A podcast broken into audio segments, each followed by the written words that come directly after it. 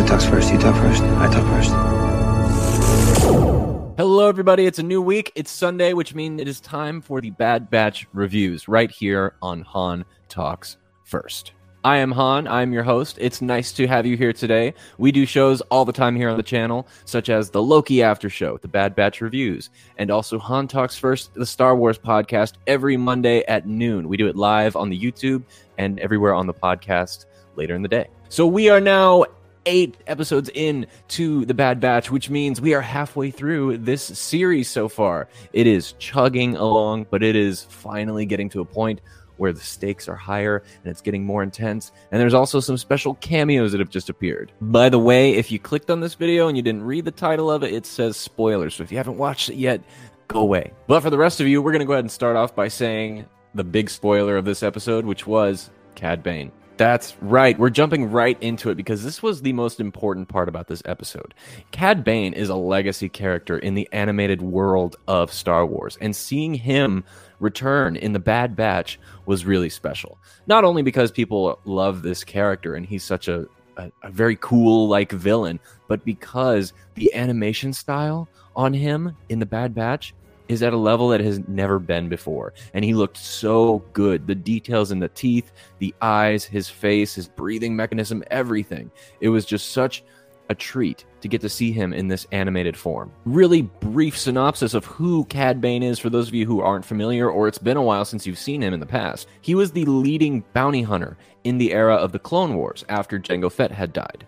Cad Bane also became a regular presence in the Clone Wars story in the animated show, including one episode where even Obi Wan Kenobi was disguised and had to work alongside him to be able to gather valuable information for the Republic. And all the while, Cad Bane had this sense of coolness about him. A character like Cad Bane gives a show like The Bad Batch an excuse to be unapologetically dark.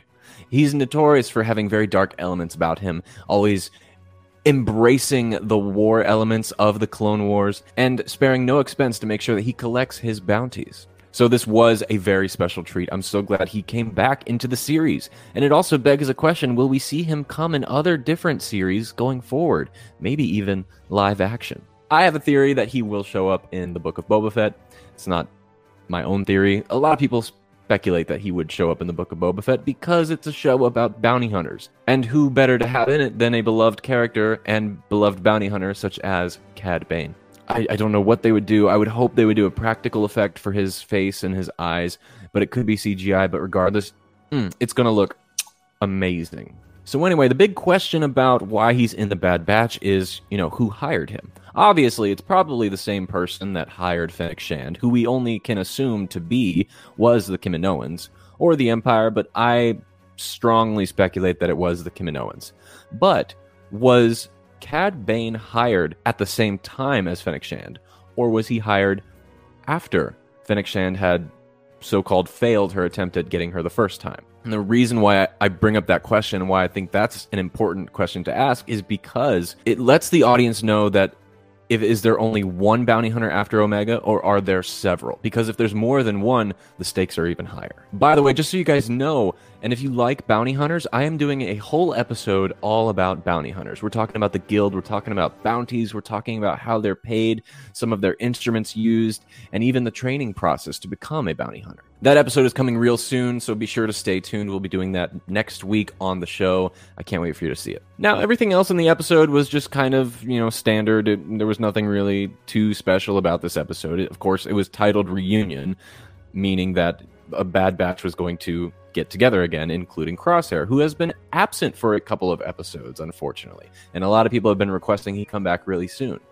But now that we're at the halfway point of the season, we're probably going to see him in every episode going forward, but the stakes are higher than they've ever been. One thing I wanted to point out about Crosshair is, of course, his specific discipline is that he is a good sharpshooter. That's what makes him different from the other members of the Bad Batch and other members of the Clone Army. But in this episode, his vision may have been obstructed after he was shot with that ion engine explosion. So maybe we'll see something go on there where he's not as special as he used to be, and maybe he'll be less of value to the Empire. Maybe he'll be pushed out, and he'll have to try and find a way to get back in with the Bad Batch, but they no longer trust him, etc. I think that could lead to an interesting storyline. Now, again, like we talk about on every episode of the Bad Batch reviews, I want to point out the animation. The animation is beautiful, not just the way it moves, but also the coloring, the lighting, the texture on the people's faces. And also, something we didn't mention before is the muscular movement on the characters' faces. It's very well animated and heavily detailed, which I love to see, especially when I'm watching on a very big screen. Another weird question I kind of wanted to think about after watching this episode, because it was mentioned by one of the clones, was that Rex had to go on his own way. And it makes me wonder well, what is Rex doing that he couldn't help them get off of this planet? You know, Rex, we saw kind of had a little bit of an attachment towards Omega, and maybe he could have stuck around and helped her train, maybe help get more information about what the Empire is planning to do, since obviously Omega knows more than she leads on. Another very interesting thing that I noticed in this episode that other people aren't talking about is some of the other clone troopers that were with Crosshair when they were going to ambush the Bad Batch was a female. I think female is the incorrect term to use in this situation since we don't know anything about that side character, but it was a non D. Bradley Baker voice. So it sounded more like a girl's voice, which was interesting because we were under the impression that Omega was the first of her kind and potentially the first girl as a clone. But like I what we've been talking about over and over is we're going to see the de-evolution of clones into the evolution of stormtroopers and maybe this is the start of that. So maybe these are some mercenaries that came into the army and are just putting on clone trooper armor because they don't have any stormtrooper armor yet. I do also want to point out that that standoff between cad bane and hunter for the life of omega was probably my favorite part of this episode. Really it was the best part of this episode. I mean just the tension alone and cad bane is just so cool you know he has his hand on his hip and Hunter has his hovering right over his blaster, which just goes to show you Cad Bane knows he's going to win. he's done this a million times before.